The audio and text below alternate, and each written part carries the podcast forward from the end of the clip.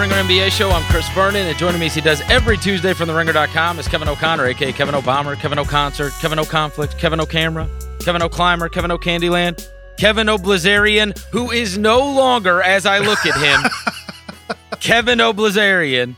He is completely clean shaven for the first time during this entire quarantine. What happened to your majestic beard? Just just a, a little shaving accident that that screwed it up. And so Oh, no. you know I, I i was thinking about starting from the beginning anyway because i think i did a poor job from the start at like training it to go down. I was so scraggly. So we're gonna restart here and uh move forward with a new beard. Today's a new day chris. It's my first full day of being clean shaven. This was yesterday i shaved so i uh I look forward to showing my baby face. It's amazing. I feel like I, I, I'm looking at a past version of myself, first of all. And also, I feel like I look like I'm 23 years old again. Do you do you feel like less of a man? no, I don't. I, I don't No? think a beard makes you a man or not. I mean, you are a clean shaven man yourself. I can't I grow that- I- one. I, don't think that makes you any more or less. I eh, eh, It- it- can't. But it, does feel like I'm looking at a past version of myself, which is weird psychologically to look in the mirror or look at look at myself in this Zoom uh, that we're doing right now. That is a weird experience after six and a half months of having facial hair on my face. Because this started in like late December or something like that uh, when I decided I'm going to grow a beard. Um, but I look forward to starting the journey again.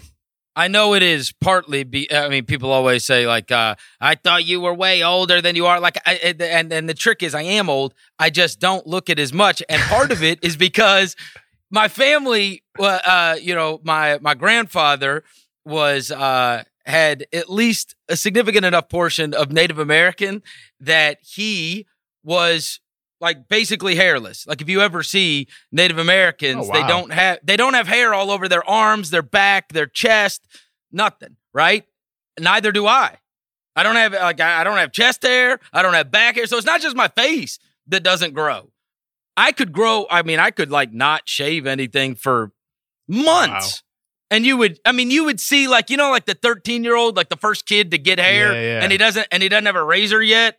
And it just looks, you know, he's got like this, like, you know, half grown, you know, uh, gangly mustache. And then like the, you get, get see a little long hairs coming off the, his chin. Like that would be me. After I- all I- these years. I sometimes, sometimes I used to wish that I didn't have to shave like every other day or whatever. And, and then, but like being able to grow a full beard, I'm also thankful that I have It's the, the flexibility to do that. Yeah, it's it's nice to have the option to do, and I, I look forward to going on this beard journey again. A new day one right here. Soon enough, right. there'll be a little bit of a scruff, and I'll and you'll see me go through all the awkward stages. I tell you this, Kevin, you know, you and I have been talking all throughout these last couple of months since, you know, from literally right after the Gobert positive test to the following days where the season was, we thought canceled, but at least postponed for a long time. And then we have talked twice a week throughout this entire process. And it was just a few weeks ago that we were here and the owners had come up with their solution as to how to finish the season. The Players Association approved said solution to finish the season. And so it felt like we are okay, here's what here's what's going to happen, here's what's um here's how this is going to go. And then as of recently and in fact since we last spoke, there have been significant changes to that, at least in the sense that there are a lot more questions, I think. I mean, I thought we, you know, it felt like, okay, this is all, this is how this is going to be. And and we were starting to talk about, you know, how this is going to end, the different scenarios, uh, how it's going to be set up. Um, you know, and then they they said there's going to be eight regular season games, and then there's going to be a playoff, and then after it all seemingly got approved, there have been a bunch of questions come up, not the least of which happened since you and I last spoke um, with a Players Association meeting that took place on Friday of great significance. Um, and I will tell you that I was, you, you know, I was out of town and I'm checking, you know, uh, and, and so it- it's weird. You're, you're like, as, as you're checking things, you're kind of getting part of the story And so I see the quotes from different guys. I see the quotes from Kyrie Irving. Uh, Dwight Howard is mentioned prom- uh, prominently in this. And I'm thinking to myself, if I'm being honest, my first reaction was Kyrie Irving and Dwight Howard. Like what? And Avery Bradley. Yeah, yeah. Well, now Avery Bradley's coming to the mix now, but I'm thinking to myself, wait, didn't Kyrie Irving? And, and look, listen, we'll get to the, the message, but it is impossible to not separate the messenger in some sense because what we knew of Kyrie was you and I even discussed it. The topic was should he be allowed in Orlando as an injured player, as he had expressed he wanted to be in Orlando, thus meaning he was part of uh, obviously a significant voice in getting everything going, and now obviously a change of heart on on his end. Um, we went from him being a big part of approving this plan as he's an executive on the Players Association to the debate of whether or not he should be able to go because he's injured for the rest of the year to Kyrie doesn't think they should go at all. And I'm like, what is happening here? And it's it all happened so fast that I didn't know how to compute it all. And we're still feeling that way now, Tuesday, 11 29 a.m. Eastern, as we record right now. And you know, I mean, I, think for everybody, everybody's for the most part is probably caught up with it. I mean, Kyrie and Avery Bradley organized and led a meeting of a, nearly 100 NBA players to, according to Chris Haynes, quote, combating systemic racism, investing in black communities, and sticking together through this process, uh, and whether being in Orlando uh, is the best way to, you know, face those problems and help improve those problems.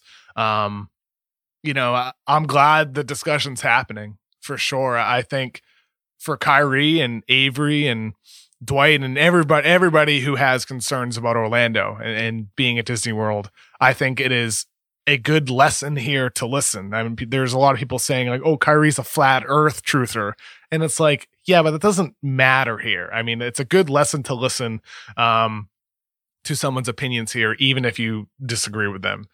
And to keep an open open ears and open heart here and like i think it's it's a good conversation to have um the upside and this is something many people have talked about and written about about using a stage at, at disney world and uh adam silver said last night at like the espn uh by greenberg you know commissioner roundtable discussion thing he he mentioned like he wants to have a conversation with players about like what can we the NBA do to use what we are to send this message to to promote positive change. And and to me the most important thing that can happen and this is true like for the NBA between the players and the league itself and this is true for really any corporation or like anybody else or any situation we're talking about collaboration together and finding solutions is the way forward. And for Silver to say that, that sort of confirms what I've heard the past three, four days or so is that the NBA, like other leagues, like the NFL did, like the WNBA did, um, they do plan on making some type of financial and social commitment to the causes that players rightfully care for. And I think I personally feel like if an individual, like if it's Kyrie or somebody else, or like Maya Moore did, retiring from the WNBA to fight for social social justice, if a single player feels like they can do it individually in their own way, or have something that they want to fight for away from the game, away from Orlando, that's great, like awesome for them. Um, but ultimately, overall, I think the collective of the NBA, its players and its teams, there's a way here to send a really, really strong message together to the world with pointed statements and pointed eh, focuses to improve things for people. And uh, there's an opportunity here for a real powerful summer of basketball. Like, yes, it can be a, as Adam Silver said, a quote, healthy distraction for people who need it for mental health reasons, but it also can be something that does help push for social change. And I, I, know I hope Kyrie and I hope Dwight Howard and I hope Avery Bradley also consider that side, which I'm sure they are. This is a discussion. Um, and I'm glad it's happening. And ultimately, I think basketball will be played. It's just a matter of who's there and who's not and what what way the message is presented to people. Yeah, and I do wonder because you have seen in the case of of those two particular guys, right? those are the first names that came out, Kyrie and Dwight Howard, and there was at least part of me that sat back and wondered, you know, I I have found that I think their NBA experience, um, and people have, within the league have brought this up to me since this all happened. Their NBA experience is actually different than a lot of players. They are not, and and you and I are as as guilty of this as everybody else, right? We treat this like a game and we talk about it like they're entertainers. And you see some of those quotes that like basically we are used for our entertainment and then we are you're right like that that's what we're here for and, and and no longer are we just there to to uh, to play to play basketball for your entertainment, for your enjoyment, and all these owners make all this money and everything else. And and I and it has been brought up to me their NBA experience is different than a lot of players because you would say they have not been, especially over the course of the past couple of years, celebrated like many other players in the league. Right, right. Many, I, I, can only imagine what their social media looks like. You, you know, when you watch the shows and they talk about Kyrie Irving and they talk about uh, Dwight Howard, it's not positive usually, right? You would you would admit like these guys don't get heaps of praise. They don't have. I. It, it almost feels like sometimes when they're quoted that being in the NBA is, is somewhat of a burden and a tax on their own mental health, right? Because many of the guys that are lifted up, that are praised, that are glorified that they walk in the they walk into an arena and people are all wearing their jerseys and little kids all want their autographs and whatever. Their experience as an NBA player is a bit different than those two guys in particular. And so it, again, you would love to be able to just separate the message from the messenger, but in this case, it does stand to reason that those two in particular have had a little bit of a different NBA experience than many of their peers and that's sort of what Ed Davis touched on yesterday right. in the the Hoops Hype interview with Alex Kennedy. He said, "quote It's easy for a guy like Kyrie to say he'll give everything back, but would he really give everything back? It's easy for Dwight Howard to say that we don't need to play when he's in Atlanta in his twenty million dollar mansion, but there are other guys on the rosters who need this money to provide for whoever they're taking care of and things like that. It's easy for the superstars in this league to say this and how they feel about this and that, but it means a lot more when it comes from the role players and the guys that aren't stars. End quote. And he went on a lot more than that. Like it's a really great, wide ranging interview. Yeah. That Alex had with Ed Davis. And Ed Davis, I mean, to me, like he sort of symbolizes the way most NBA players feel Absolutely. about returning. That's I mean, true. like it's easy for us to sit here and say like these guys make hundreds of thousands of dollars or millions of dollars, but some players like provide for like 20 plus people. Oh, and he talked to Ed, Ed, Ed, who I know very well, um, uh, and have for many years. Ed, Garrett Temple, who we brought up last week. Um, Chris Paul's Temple, even yes. brought it up. Yep. You've seen a lot of these guys. Malcolm Brogdon even has brought it up. A super smart guy. Um, and they talk about their ability to acquire generational wealth. And yes. you do have to think yeah. about this. And it's not just their own money. It is, as you said, generational wealth and their ability to, while money is not everything, it does give them the ability to help communities exact change. That, that's more what Michael so Wilbon than, hit. Yeah, th- that point on on PTI yesterday. He mentioned that exact point. Like with this money you take in, there's a lot of good that you can invest that in back into the world. Right. And I thought, uh, I, I was so. Uh, Marc Spears, who I think is just fantastic, and obviously he writes for the Undefeated now, um, but has been a long time NBA guy. Uh, he wrote yesterday, and he talked, and, and I'm going to just read a portion of his article that I thought was very, very persuasive. He said, there are many ways for players to get their message across. If they return to play, they could demand that a public service announcement about racial injustice and or police brutality airs during the first and second halves of all games on TV and radio. The loop of advertising running at center court during games could also offer a message against racial injustice. Since the games are played at a neutral venue, they could suggest the NBA name the floor in memory of George Floyd or Breonna Taylor or Rayshard Brooks or Ahmaud Arbery. They can ask that Black Lives Matter or I Can't Breathe be put in bold letters on the baseline. NBA 2K, meanwhile, could be leveraged to feature this court on the video game that millions of kids play worldwide. For the first time, the majority of NBA media around the world are also willing and eager to hear athletes talk about racial injustice and police brutality. Journalists who were previously nervous, scared, or turned a blind eye are anxiously awaiting their words on these topics. NBA players can keep the conversation going whenever they have a mic placed in front of them, and there will be more eyes and ears on the NBA with so many people yearning for live sports. NBA players have the power to use the media to their advantage. And I thought, you know, this this was a guy like it's one of those things where it's like, okay, um, what do we do? How do we do it? And I mean, he just rat he rattled off like six amazing ideas, including, you know, uh, one of them that obviously spoke to me is I have a 10 year old son. I promise you, even, and he's to watch all the NBA games when it comes back because he yearns for it. But I promise you this, he wouldn't miss anything on 2K. You know what I mean? And something like that, like thinking a little bit, uh, all they they wield a tremendous amount of power in terms of and and you do lose that power in some sense if you sit out. Um, now again, guy, I, I will be well, the first well, you to do. say You do. I mean, look at look at Kaepernick just for example. I mean, his voice was loud and clear while he was in the NFL, and him not being in the NFL now for obviously like there's essentially being banished. I mean, that, Right. that's a whole other conversation. But just the f- simple fact about him not being in the NFL now, his voice isn't nearly as loud. I mean, the stage that is provided from sports is is something that, like you mentioned, that article from Spears. Like I had a screenshot from that same article that I wanted to reference, and it was Wow. like right, like right towards the end. Uh, Spears wrote, "What if Jesse Owens didn't compete to win four gold medals during the 1936 Berlin Games, and in the process, process crush Adolf Hitler's myth of Aryan supremacy?"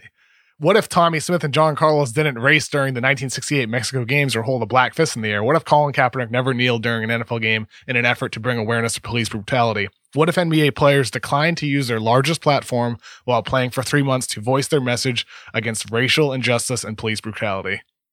Well, hey, how about to that point, Kev? Guess who was on that call yesterday that they put together for it was less than Friday, but they had another call yesterday of about 40 guys. John Carlos was on the call. Wow, I did not know that. Yeah, he was on the call yesterday with the other NBA players. So it'd be fascinating to know what he told everybody because he is eh, obviously. But look, I, I, I there is no question that is a a very profound point. To this day, you and I grow. You know the names of Tommie Smith and John Carlos. And you know what they did when they were given the opportunity, when they had center stage when they had center stage, eh, Eh, the biggest stage in the world, literally, the Olympics, and what they did. And still to this day, it's 2020. And you mentioned those names, and people know, even kids know who Yeah. those guys were. And And so, even if you don't know the name, you know the photo, and you know you know at least the intent and the meaning behind it. Well, and you and look, and these things, it, it's a little bit different now than, well, honestly, it's different now than it's ever been, especially with sports. Sports do create, and Lord knows we have learned over the course of the past three months. Sports create a time capsule of what was going on in many cases. And how many old games have we watched? How many old, how many things have we seen? And so you think about forever the story of the 2020 season. They have the ability to get that message out there not only now but for forever. It's it's kind of like how I think about like I remember I remember once upon a time hearing why um you know you would hear about like say somebody like Phil Mickelson and he would make this crazy amount of money for endorsements, right? And I was thinking to myself, like, what in the world? Uh, like, why did these guys make so much money? And one and and one agent I remember telling me saying, because like say he wears like a KPMG or whatever visor he wears, right? So these people, they're not just when when they're when they're lending, when they're thinking about uh, the fact that they are uh, sponsoring this.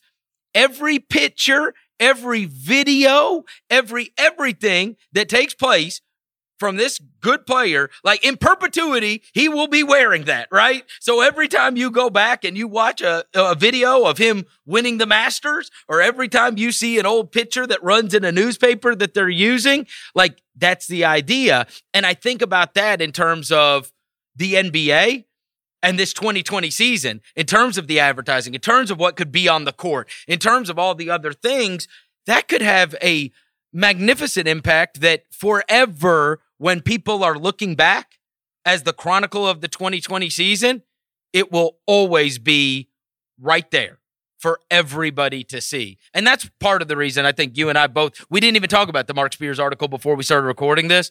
It was No, very eh, but it was Hmm. there there were so many great ideas there that made me think, wow. I mean, th- this message more people would see that than you could ever get to see that, especially w- when you're counting on the news coverage of whatever you're doing. Now, somebody walking away from the money, somebody walking away from their career as a basketball player to go become an activist, by all means, it's a noble cause. And if that's what you want to do with your life, but there are a lot of guys in that league that would be at great risk of having a career, even and the amount of money they would have going forward. And I think of it as someone who supports a family. There's a lot of guys that got to support a family and a lot of other people in their lives um, that end up really counting on them. Right. And so I think in the end, it's a good discussion to have. I'd still believe they will play. And Kyrie Irving can put, as, as Marc mentioned, Kyrie Irving, there's eight teams not playing. You could rally a, a big group of guys that aren't going to be involved in Orlando to help out with all the social change and, and all the platforms that you want to reach. And then those other teams. I mean, like first of all, Trae Young's already involved in a the big project more than a vote with LeBron James and other uh, star athletes. And it's the type of thing where like Trey and Kyrie could join forces early on. Then as teams are eliminated after the first month, they could join in. Anybody who chooses to, and so on and so forth. It can be. You could still have a lot of people that would be willing to help the cause here away from the Orlando campus. Uh, I just, I mean, I just can't shake the thought of just how much of an opportunity there is here for the NBA to collectively be the face of some real so- social change over the summer. And a lot of the problems that, you know, people want to fix are going to take many years, if not decades, to solve. Um, but any progress that can be had, any progress that can be had, or any progress that can be started, um, or accelerated, if the NBA can be part of that, uh, it wouldn't shock me at all. Uh, it wouldn't shock me at all because there's intent here and there's pure intentions here for the league to make positive change. I just think it's important whenever that decision comes. And again, this is what Adam Silver hinted at last night. He wants to figure out the best ways to do this. The the messages need to be clear and pointed with solutions. And you know, I I think like some of the campaigns we've seen in recent weeks, like posting the black square on Instagram, are nice and all. Like retweets are nice and all, but it can't just live in the Twitter bubble. It can't just you know be a post on Instagram. There needs to be pointed messages with solutions uh, that are com- uh, compelling, that bring people in, but also are are something that someone who may disagree going in is able to look at and say, "Oh yeah, I get that." I get that. And I think one of the things you know Spears mentioned is the roundtable discussions that could happen, like at commercial breaks or whatever. Those can be pre-filmed and cut or whatever. It could be the freaking halftime show. You know, instead of going to the TNT guys at halftime all the time, you could go to them for two minutes and then play a ten minute discussion. You know what I mean? Like there's just there's ways in which to have pointed discussions here that get the message across to everybody. Well, and the other thing, Kev, is you, unlike many other leagues, and Lord knows we are seeing it right now with baseball just absolutely vomiting all over themselves every step of the way. And that relationship is so adversarial. It always has been, Oh right? The owners of the. I, and I think many um, throughout the NBA, do not feel that way about the NBA. I do not view it as an adversarial um, relationship. I don't feel that with the commissioner. He certainly doesn't rule with an iron fist. I view it as a, a, a partnership right? I mean, and they, there is a 50 there is a 50-50 split even as it goes with their negotiations of uh, of revenue. And I do think that there is a partnership not only with the owners cuz you haven't seen and you don't see owners coming out saying that guy's not going to do that or that guy's not going to do that or that guy's you just don't see that happening in the NBA. You have seen that happen in the NFL. You have seen that happen in in other sports. Um and the same goes with Adam Silver, right? It's the difference between one of a guy who I've known well for many, many years, DeAngelo Williams. DeAngelo Williams' mother passed away from breast cancer. He wore like a a, a pink towel and, and pink cleats, and they fined him. You know, for breast cancer, he's, he's promoting breast cancer awareness for God's sakes while he's playing in the NFL. Yeah. They paid the fine and he doesn't that. care. But the idea yeah. is they fine him. Whereas uh, guys walk out in the NBA and it's not their uh you know specified uniforms. They're all wearing I can't breathe shirts. You know, once upon a time. Adam Silver didn't walk in and say, "You don't do that." And fine everybody. No, instead he said we want our players to be able to use the power that they have as professional athletes at uh, this level of celebrity and how many people look up to them uh, to speak out on what they believe is is poignant and I I also think that you get that partnership you risk that partnership and it becoming somewhat adversarial when they're talking about tearing up the CBA and billions of dollars and everything else. I mean, I feel like this league has a very healthy relationship in terms of the way it all goes. And I think the easygoing nature of Adam Silver has really helped this process. I do I do wonder if how different it would have been with God rest his soul, David Stern. It's one of those situations in which like you could you could argue that if Stern were commissioner now, things wouldn't be going as smooth smoothly as they they seem oh, to be. Oh, I mean, things are bumpy, but, but in, in, some ways they're also kind of smooth with with everything else considering the I circumstances here. I, yeah. I mean, I eh, cover, it, I obviously covered the Stern era. He has eh, he had no eh, he had very little bedside manner as they call it as compared to Adam Silver. And and that's that like on the inverse. I mean, I don't know if this would be better or worse if Stern said it's going to be this way, show up or not, like yep. this or that, right? I mean, with Stern, it would have been that way, my way or the highway, and I don't know if that would have been better or worse in the situation. The worse, fact, you know, worse, yeah, probably worse because and, it becomes, becomes adversarial you mentioned the idea of uh, the NBA tearing up the CBA, which they have the rights to do. Um, if that were to happen, you know, people have talked about the doomsday scenario, like renegotiating a new CBA during a pandemic and how much that would screw the players. It may not be a doomsday scenario here where like players get ultimately screwed, but it would be worse for the players afterwards with a new CBA. It would be worse. And you mentioned how like it could become adversarial between the uh, the teams and you know, ownership and the NBA and the players. I could see it going down that path for sure. Just well, like it is for the NFL or was for the NFL in recent years, where the players were at such a disadvantage compared to the league itself, and that every CBA negotiation in the NFL is difficult and contentious, and uh, only seems to raise new issues, and it never really seems to get much better for the players. I would worry that it, after everything that's been gained over the last, you know, multiple decades, everything players have put in to continue growing the league, everything that's been put in, that it could be lost if the CBA were, were to get torn up after a canceled season. And I don't think that's going to happen. I don't think the season's going to get canceled. I, I bet either. basketball will be played. This is just a conversation that's happening, as it should be happening, about the best way to move forward for the things that are important for everybody especially for the, for the people directly affected by this with police brutality, with racial inequality. And I'm glad in that sense that it's happening. And I would be willing to bet that this could only bring more good ideas to the table. The fact people are talking about it. You know, like you can say anybody can say whatever they want about Kyrie Irving, the messenger, but the fact is, is that by pushing for this conversation, it is bringing about good ideas. And in that sense, that I, I am happy that maybe moving forward when basketball resumes in late July, that there will be a clearly defined plan that is able to successfully push for positive change in the world.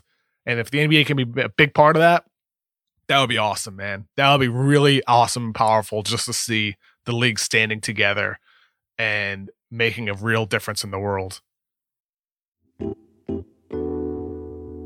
Hey, Chris, before we move on, I have to tell listeners about today's sponsors. Today's episode of The Mismatch is brought to you by Navy Federal Credit Union.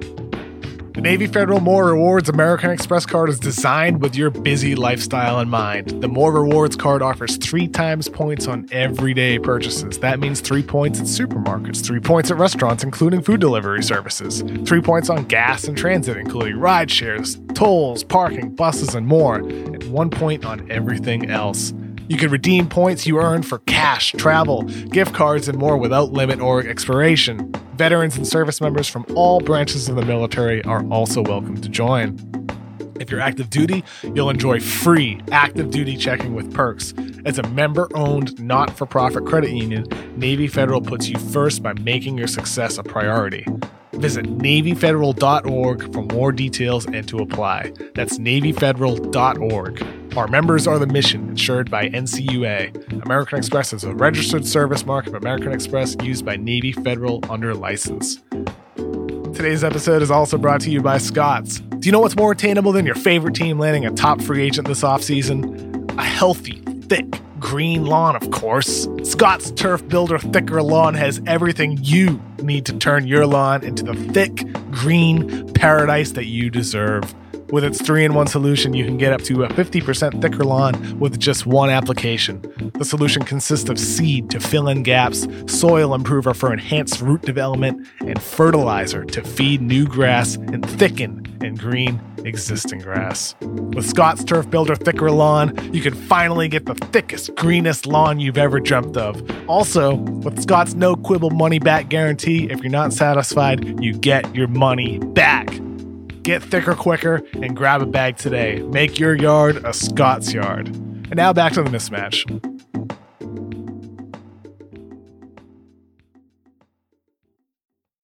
You know, I I thought about the whole negotiation of this all, right? And so part part of this and obviously when you do come out and say, "Hey, there's a group of guys that are willing to not play." It you don't hear you haven't heard from the biggest names in the NBA saying, "I'm thinking about not playing." Like you haven't you haven't heard that, right? You have heard from uh, a couple of guys that certainly don't have nearly as many people with their jerseys, posters on their wall, uh, and get raised up as the celebrities of the NBA. Nearly as much. You have not heard that. Um, and but I do think beyond the whole you know, hey, this is a time, a moment in time that we need to take advantage of. That if you do say, hey, we're not going to play, then you certainly have more motivation to say, hey, what can we do to help you guys out in in these different ways, right? Um, rather than the NBA drawing a hard line saying, look, you guys agreed to it. Come on, we're doing what we're doing. Because look, Kev, we've talked this whole time about the, uh, the uh, social justice reform and guys being willing to walk away, uh, reportedly, um, from playing. But this coronavirus thing is still going on, and the numbers in Orange County are not going down, they are going up. And that's where they're talking about doing this. They're talking about doing this in Orange County. And those numbers, at least for the last week, have gone consistently up. I saw yesterday where a couple of bars in St. Petersburg in Florida had to all close down because their employees um, had uh, COVID nineteen, and and, and it's so, not just total cases either; it's percent of positive cases, you know, per day. So like right. people that are going and tested, that number's going up too, which is right. really like the number to look at rather than total. I think what we thought was certainly this is what we hoped. We didn't know because as this whole thing has gone on, it's become rather clear that we don't know anything. you know, like yeah, that's for sure. We know that obviously stay at home help. There's well, uh, clearly well, what we right? do know. What we do know is, is wearing a mask helps. Sure. social We're- distancing alone helps a little bit, but but wearing a mask is the most effective way to pre- prevent person to person transmission. we're June 16th. We're a few day uh, a few weeks away from when they're going to start testing and start getting ready. And then I think what we hoped with our fingers crossed was the world will be a better place and the uh, coronavirus epidemic, this pandemic that we are going through, that things will start to taper off a bit. And that's just, that's not what's happening in Orange County, Cali- uh, in Orange County, Florida, right? Like it's not. uh, we would hope that it's getting better by the day, and that it certainly, and that you would have less fears when time comes around for them to play basketball. And so that is that is something that obviously is going to be investigated a great, great deal. I can only tell you, I don't know what it's been like in your city, but they have stopped advancing phases. As the numbers have gone up in Memphis, they've stopped advancing phases and the timeline of when businesses have opened and a bunch of and the biggest businesses in town are going to have people back in their offices that has gotten moved back at least 3 weeks now. You know it was like all right well uh, you know at, at the soonest we'll come back to the office then. And then it keeps getting moved back. And so that's just one city in particular but the idea is it's not getting better this is not getting better right now and that's something the players did talk about on that call on Friday. There's a lot of players who don't understand why Disney workers are able to go in and out, why they're able to go home into the outside world where variables aren't controlled, and yet all the players have to stay, you know, at Disney World without leaving, and why they get tested every day and Disney workers don't get tested every day. I understand that concern. I don't I don't think it's realistic to expect Disney workers, you know, to to quarantine there to stay at the inside the bubble. That's not going to happen. I do think it's fair to have to test the workers every day. That seems like a, a reasonable compromise to me. But you know, the the plan that the league tentatively has with having you know essentially two levels. You have the level one where you know players and coaches and teams they are not seeing people from the outside world.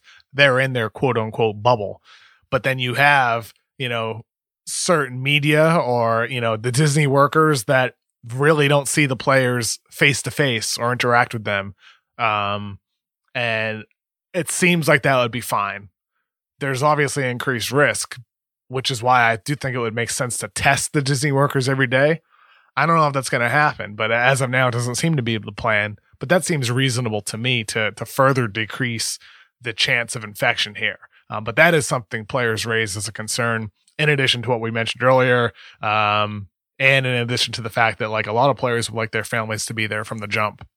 And to me, that is a, a perfectly reasonable thing to hope for. I, I thought, you know, the WNBA announced yesterday that they're coming back and they're going to have similar type of protocols um, near IMG Academy in Florida.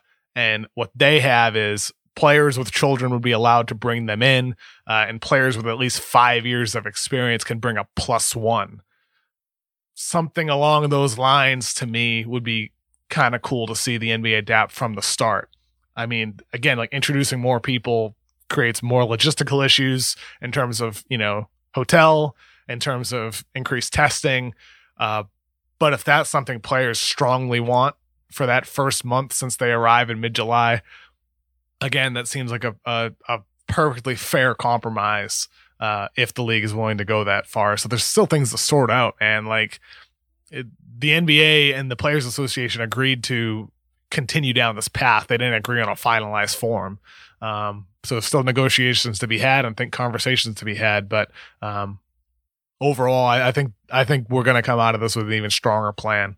Yeah, you know, the, the negotiations, and obviously you you get more of what you want in those negotiations. But I do think sometimes you read some of the stuff and it's like, listen, we all knew this is not going to be normal. This is not going to be easy. And let's all pray to God. It's a one time thing.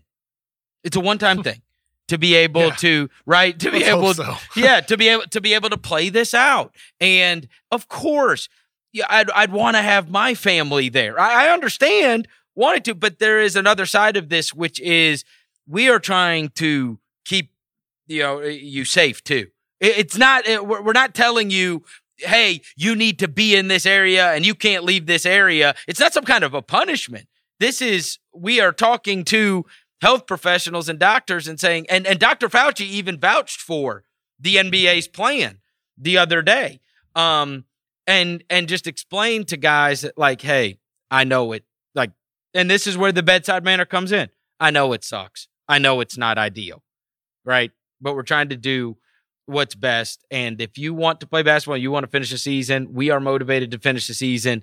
These are what these are the things that need to take place and it's not because we don't want you to be able to leave or want you to be able to have your families there or whatever. That we are just, we have talked to people that have said, what's the safe way to do this? And and that sometimes gets lost in all of this is it's like the NBA, like the NBA is not telling, it doesn't have these protocols because they, they're enacting their power and saying, this is what you have to do. And sometimes it feels like it can become adversarial like that, but rather, he, this is what they're telling us is the safe way to do this. So let's try to figure out if there can be a little more leeway, but still be safe about this whole thing, right? Yeah, exactly. And that's what's been uh like with the NFL's plan.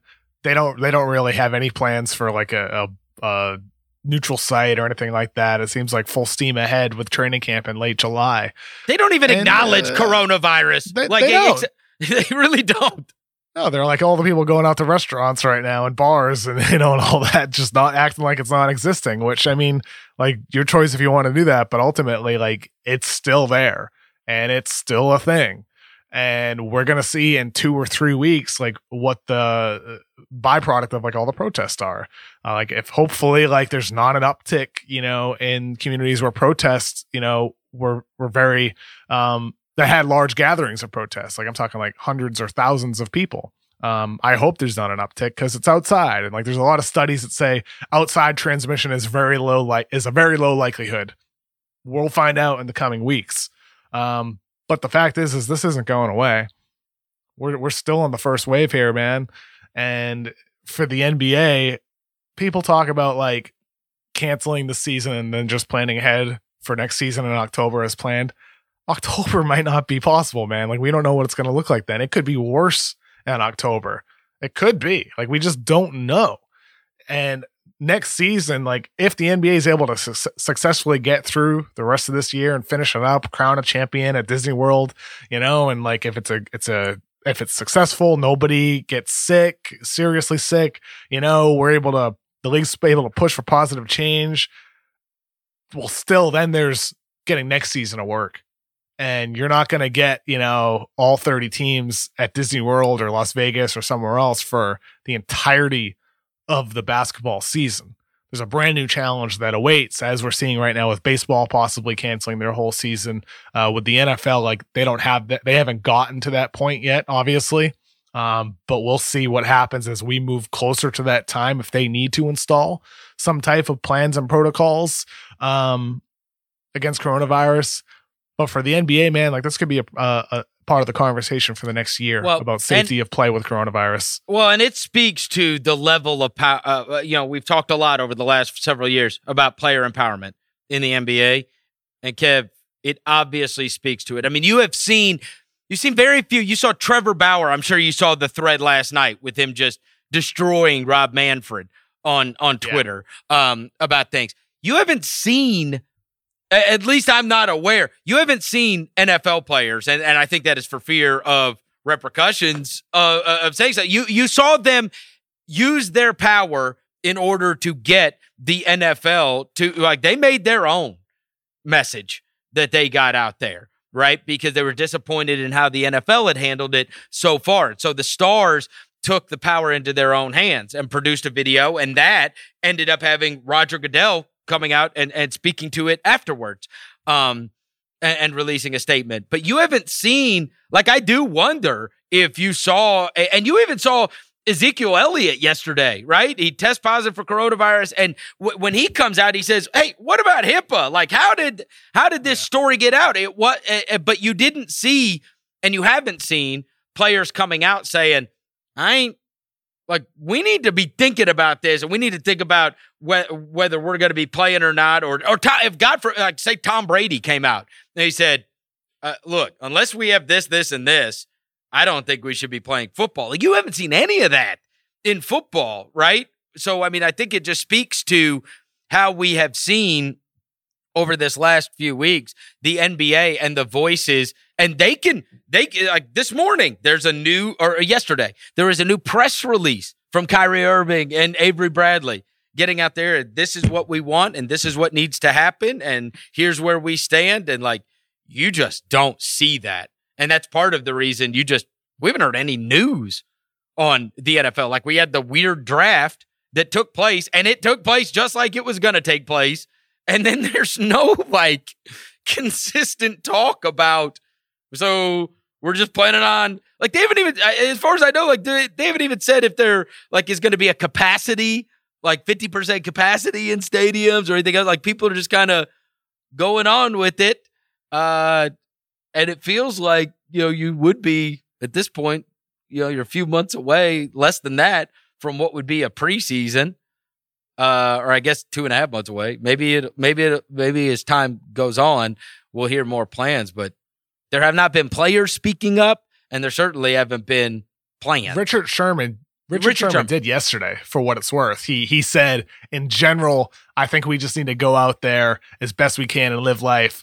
I'm just not sure that we can shield players from something that seems inevitable. Just think about how these protocols just keep raising more questions. Are we testing the bus drivers and their families, the flight attendants and the pilots, the hotel staff and the stadium staff, the refs, the refs' families, the people that hold the yard markers three times a week? You see how deep this goes with contact tracing. Are you going to fly people in groups of 15 on the plane? Are the young guys not going to go out all year? I mean, this is crazy. There's no way to implement all of these protocols a thousand percent with th- with a thousand percent safety and make it completely foolproof. We just have to do the best we can, carefully and respectfully. And he said that to Josina Anderson at ESPN.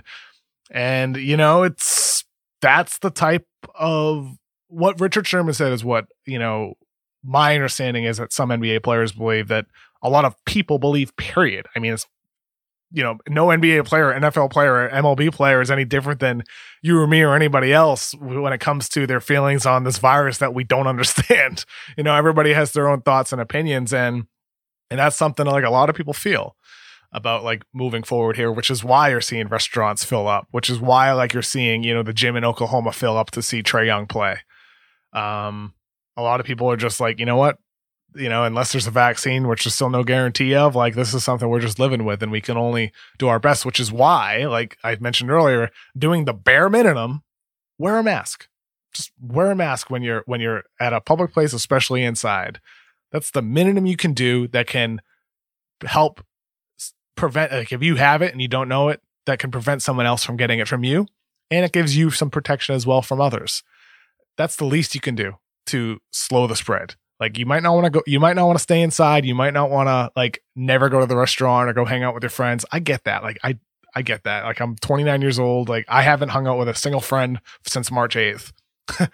not since March 8th. That's the last time I've seen any of my friends besides like on like, you know, FaceTime or or playing Call of Duty, you know? But like that's my choice. And a lot of people aren't going to do that or go that far. A lot of my friends haven't. That's that's fine. But like almost all my friends that I know of are doing what they can, like with masks and continuing to be clean, like washing their hands, all that stuff that we were talking about back in March. That's something people can do. And if the NFL's plan isn't to test and like do all the stuff that Richard Sherman just alluded to, which is challenging, um, the least they can do is have like players, you know, or all the staffers wearing masks. You know, everybody else, those guys holding the markers on the sidelines, all the referees wearing masks. Like if that's the minimum, like cool man like that i i get that.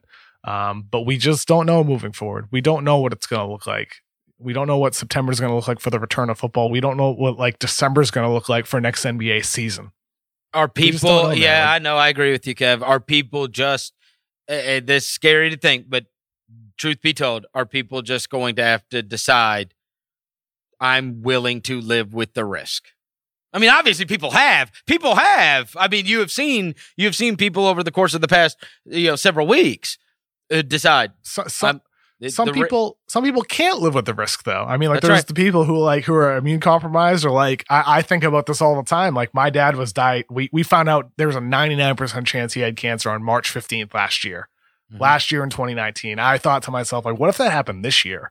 Four days after the NBA shuts down, like just as it's apparent this is happening. There's a family out there right? that their loved one got diagnosed in March and like they're not they're like terrified to go get chemotherapy treatment or like even go get a doctor's you know a doctor's meeting or blood transfusion like there are people right now who have medical problems That's that right. aren't going to get medical treatment because they're afraid that they're going to catch coronavirus because there's someone that's probably going to get either seriously sick from it Yep. or might even die from it. Everybody talks about like, and this is something that bothers me. People talk about like, you know, the amount of percentage of people who die, like how low it is. It's like, yeah, it is low. It's it's really low for people that are young, especially. But you, what about the people that like have side effects from it for like three plus months, and we don't know the long term effects? How many of those are permanent? There's so much we don't know here, which is why like just do the freaking bare minimum and wear a mask. Like even if you don't want to do everything else, which I'm choosing to do. But like if you don't want to do everything else, wear a freaking mask, please. Well said, Kev. Kevin, oh, Kevin O'Connor, look at him. Uh, clean shaven. I was Boy, like that a mask. baby. Fe- hey, that mask feels different. It fits a little tighter now, Oh. doesn't it? uh, I, and that's, I mean, remember, remember back in March when like I forget who it was, like CDC, the Who, I don't Uh. know, whatever. Like they they put out the thing saying like beards, like this certain types of facial hair, the mask Oh. doesn't work as well on. oh. Yeah. So well, now you it's so going to be a mask, uh, totally but- different but experience again- for you. then again, like the CDC and Fauci and all of them said no reason to wear a mask back in February and March. So you don't listen to them, but also don't listen to them. Wear a mask. Just wear a mask. I'm gonna be wearing a mask anytime I go out in public. It's going to do it for today's show. Thanks to Bobby Wagner as always. Uh, Kevin, I will talk to you on Friday. I look forward to it, and we'll be answering your questions on Friday. Send us email, email your questions, comments, thoughts, whatever at NBA mailbag at gmail.com, and we'll get to those before Friday's show. We'll talk to you on Friday.